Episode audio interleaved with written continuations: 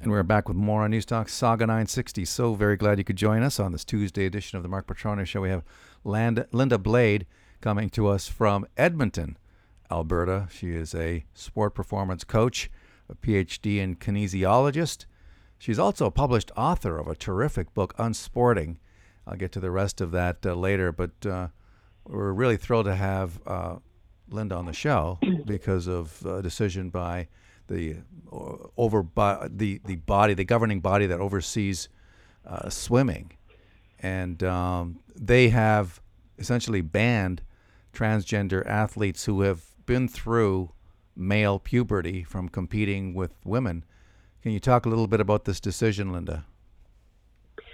Well, Mark, this is groundbreaking uh, in the way that World Rugby policy was groundbreaking in 2020. Very few sport groups have the courage to look at the data, look at the science, understand that there's a difference between men and women, males and females, and to come up with a policy that's fair for the female athlete especially because men you know men can accommodate almost anybody in their sport as an open sport but female athletes need to have a category dedicated to the female sex. Right, and uh, I guess these trans athletes uh, are going to have their own category, which is what you called for last time we spoke. Right, and and I will add this: if you take the entire trans population and split it 50-50, trans who are female-born and trans who are male-born, the trans who are female-born remain in female female sports. So it's really not even an anti-trans thing because we're protecting the trans who are even female and wish to stay in female sport, even if they identify as men. So really, what we're talking about is male athletes who who want to self-identify as women and force their way into women's sports. The male sport or open sport category can accommodate them. Um, so we really are. It's not even an anti-trans thing. It's it's basically trans and any other ideology or identity that you have is is sort of irrelevant in sport. We compete with our bodies, and that's what this ruling was about. Right. Uh, and this has been something that's been a cloud over uh, female athletes for what, at least a, a year or two. Uh, yes. As more and more trans athletes started to, to compete. And this, yep. this decision now is the strictest by any Olympic sports body. Uh, yes. Made during its uh, General Congress, overwhelmingly decided on by its members after hearing mm-hmm. a report from a transgender task force comprising leading medical, legal, and sports figures. So this was a lot of important people, people who knew who knew what they were talking about, who understood what was going on and the physiology of it. Mm-hmm. You're a PhD in kinesiology as well, so you understand that um, somebody who's gone through puberty as as a male has innate advantages that can't be undone mm-hmm. by uh, hormone blockers. Correct? Right.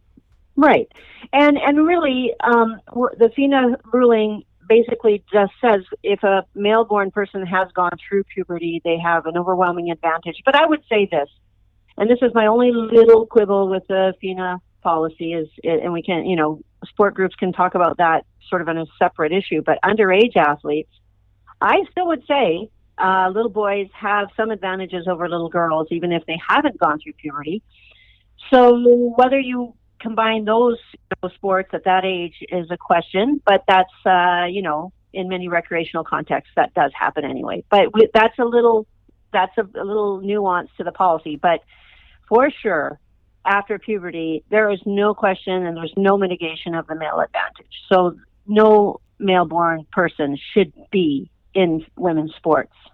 So what do you do about all those races that Lia Thomas won? I mean, do you you give the medals to the right yeah you give the medals to the rightful winners uh, and you uh, reinstate and you put asterisks by the results for future generations and posterity. I don't think the ncaa has the courage to do that. They're still way too woke but this uh, policy by FINA certainly does um, you know i think in time uh, USA Swimming, uh, and then the NCAA, and then on down will follow suit. And it's that's why you know we've had a temporary glitch in the matrix, so to speak. But I think that uh, this kind of does a lot of a, uh, a well a big course correction. Let's just say that. All right. So who's next uh, to do this course correction? By the way, that's that's a tremendous uh, comment you just made. Essentially, stripping mm-hmm. Lia Thomas of the uh, victories that she has had, that that person mm-hmm. has had, uh, competing mm-hmm. against biological women.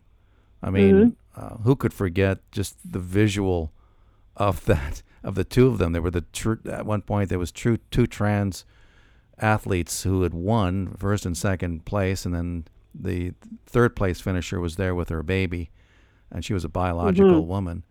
But it's unbelievable. I mean, so you're you're you want to go back and strip the winners of their victories and say no, uh, you, it was unfair you didn't deserve to win those races, and so the second place winner finisher, the the biological woman who finished first amongst biological women, should be the one who is deemed to be the winner of the race. Yes. Well, here's what I would say: if if, you, if people think it's unfair because Lia Thomas would be unfair to strip because uh, Lia Thomas uh, had been playing under the rules, so to speak.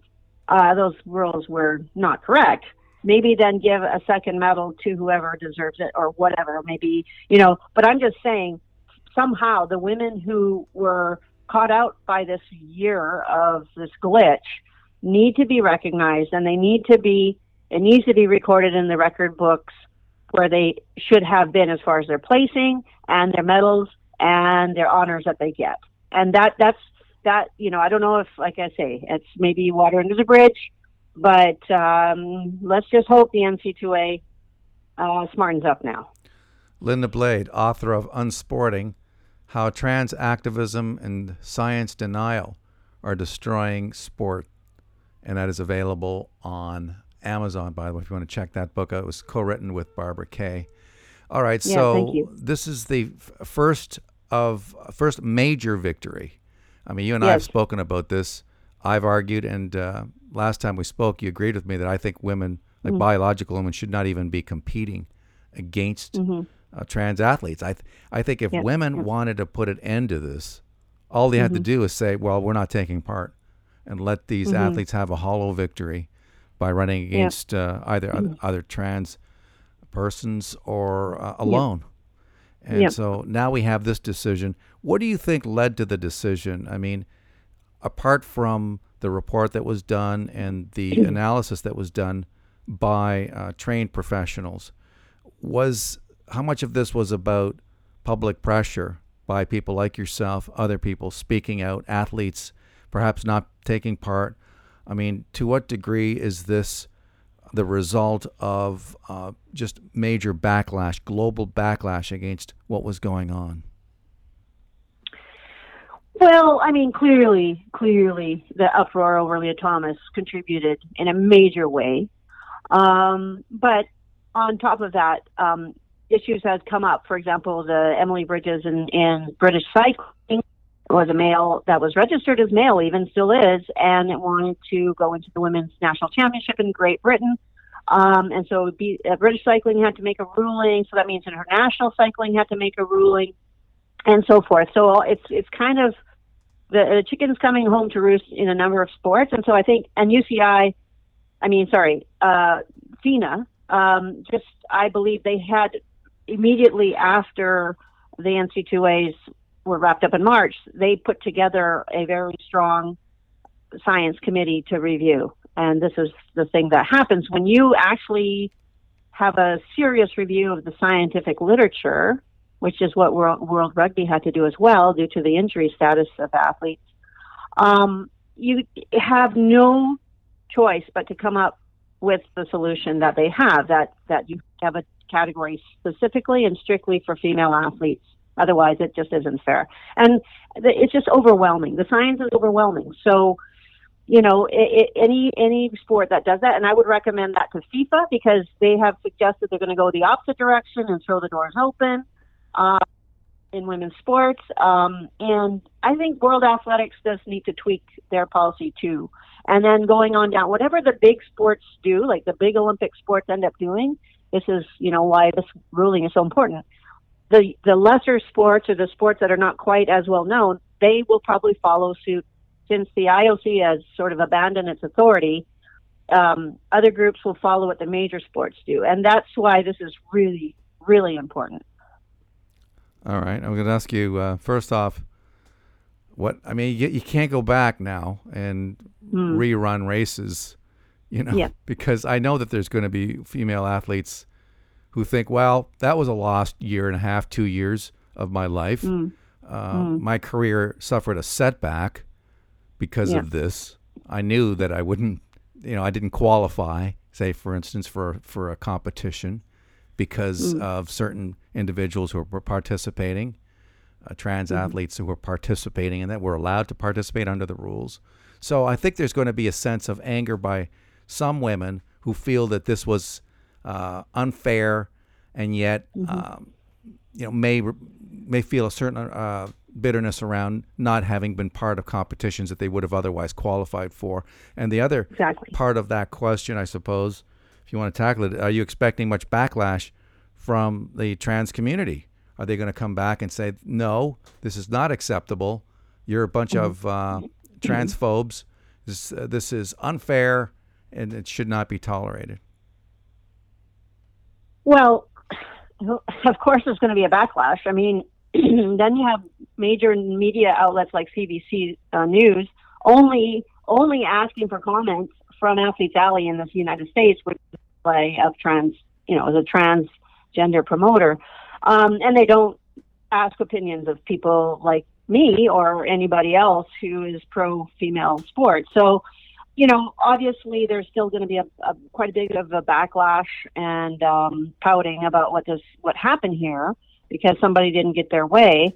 But the fact is is that um, you know those women who lost out because of these um, males coming into women's sport, um, they will probably have suffered the fate of the a lot of our Western female athletes that were in the 1980s, 70s, and 80s competing against East Germans and like Sharron Davies, one of the top UK swimmers of the time, she she she missed out on so many medals and um, you know for an, an, entire decade, Mark. So basically, yes, there will be a sting there that lasts.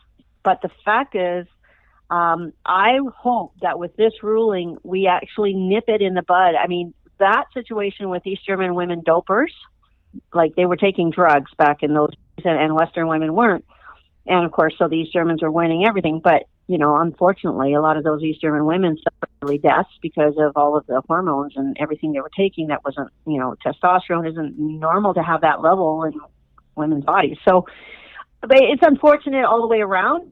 Uh, many women suffered on both sides of that coin.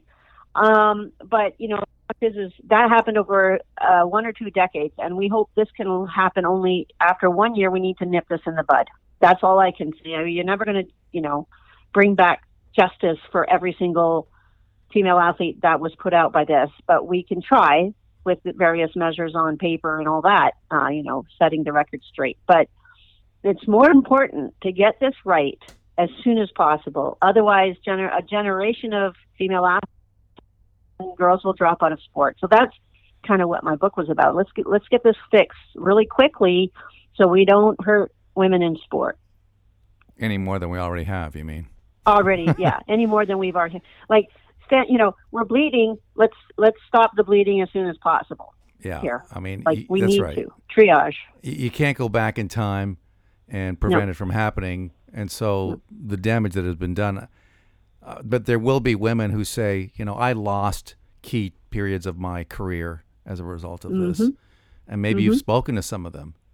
And uh, I don't know what you say to these people because I don't, well you you just feel you feel so badly for them but as you say once an injustice is done you know it's like um you know there's been situations in track and field athletes were deemed ineligible after 10 years of winning all the money and all the re- you know you can't uh, I would like to see that those women compensate. How do you do that? How do you go back and find all the women that were were not, you know, given the right prize or something? I mean, sometimes it's just tough luck and and we as people like I'm president of Athletics Alberta and people who who are in charge of sport policy and the way I'm sitting on them right now, we have to get these rules right. Otherwise, it's just going to be injustice layered upon injustice, and um, you know, it just makes it sad and makes it unappealing to be in sport, and in sport's a great thing. So we we just really need to work hard and and um, you know those women let's just hope that they still have an opportunity. This is just you know one year yes um, but you know maybe maybe now we can um, correct you know get the ship going back in the right direction and and uh, and I, you know that's all I can say. It's it's going to hurt. It's going to hurt can't Yeah. avoid it Yeah, but you can't put the toothpaste back in the tube. I mean, what's done is done. But that you know Mm-hmm. that doesn't mean you don't, that you don't fix it for future athletes. You know what I mean? You fix it as soon as possible. Get the. I agree. You know, get get the ship righted again, going in the right direction. have to And uh, you know, I, I guess all you can do is feel for those who lost out during that stretch of time. But Mm-hmm. uh, at the end of the day, um, it what's done is done. But let's move forward in the right direction as quickly as possible. All right, Linda, thank you so much for coming on the show. Appreciate it as Okay. always. Well, thanks, Mark. You know, yeah, just thank you. We're just trying so hard here, and and just keep following and uh, keep reporting on it. The public needs to know. Thank Oh, you. Uh, Absolutely will. You could check out Linda's great book. I've read it. It's uh, it's just a wonderful uh, primer on the situation, and uh, I dare say it's books like this that is, that have helped change the direction back into something that uh, resembles fairness in women's sport. Unsporting: How Trans Activism and Science Denial are, are Destroying Sport. Hopefully, uh, we can we can put that in the in the rearview mirror. Tried to destroy sport and failed. Maybe that's the uh, sequel. Linda Blade with Barbara Kay. Linda coming to us from Edmonton, Alberta. And let's take a quick commercial break. Back with more on News Talk Saga 960 and the Mark Patrone Show after this.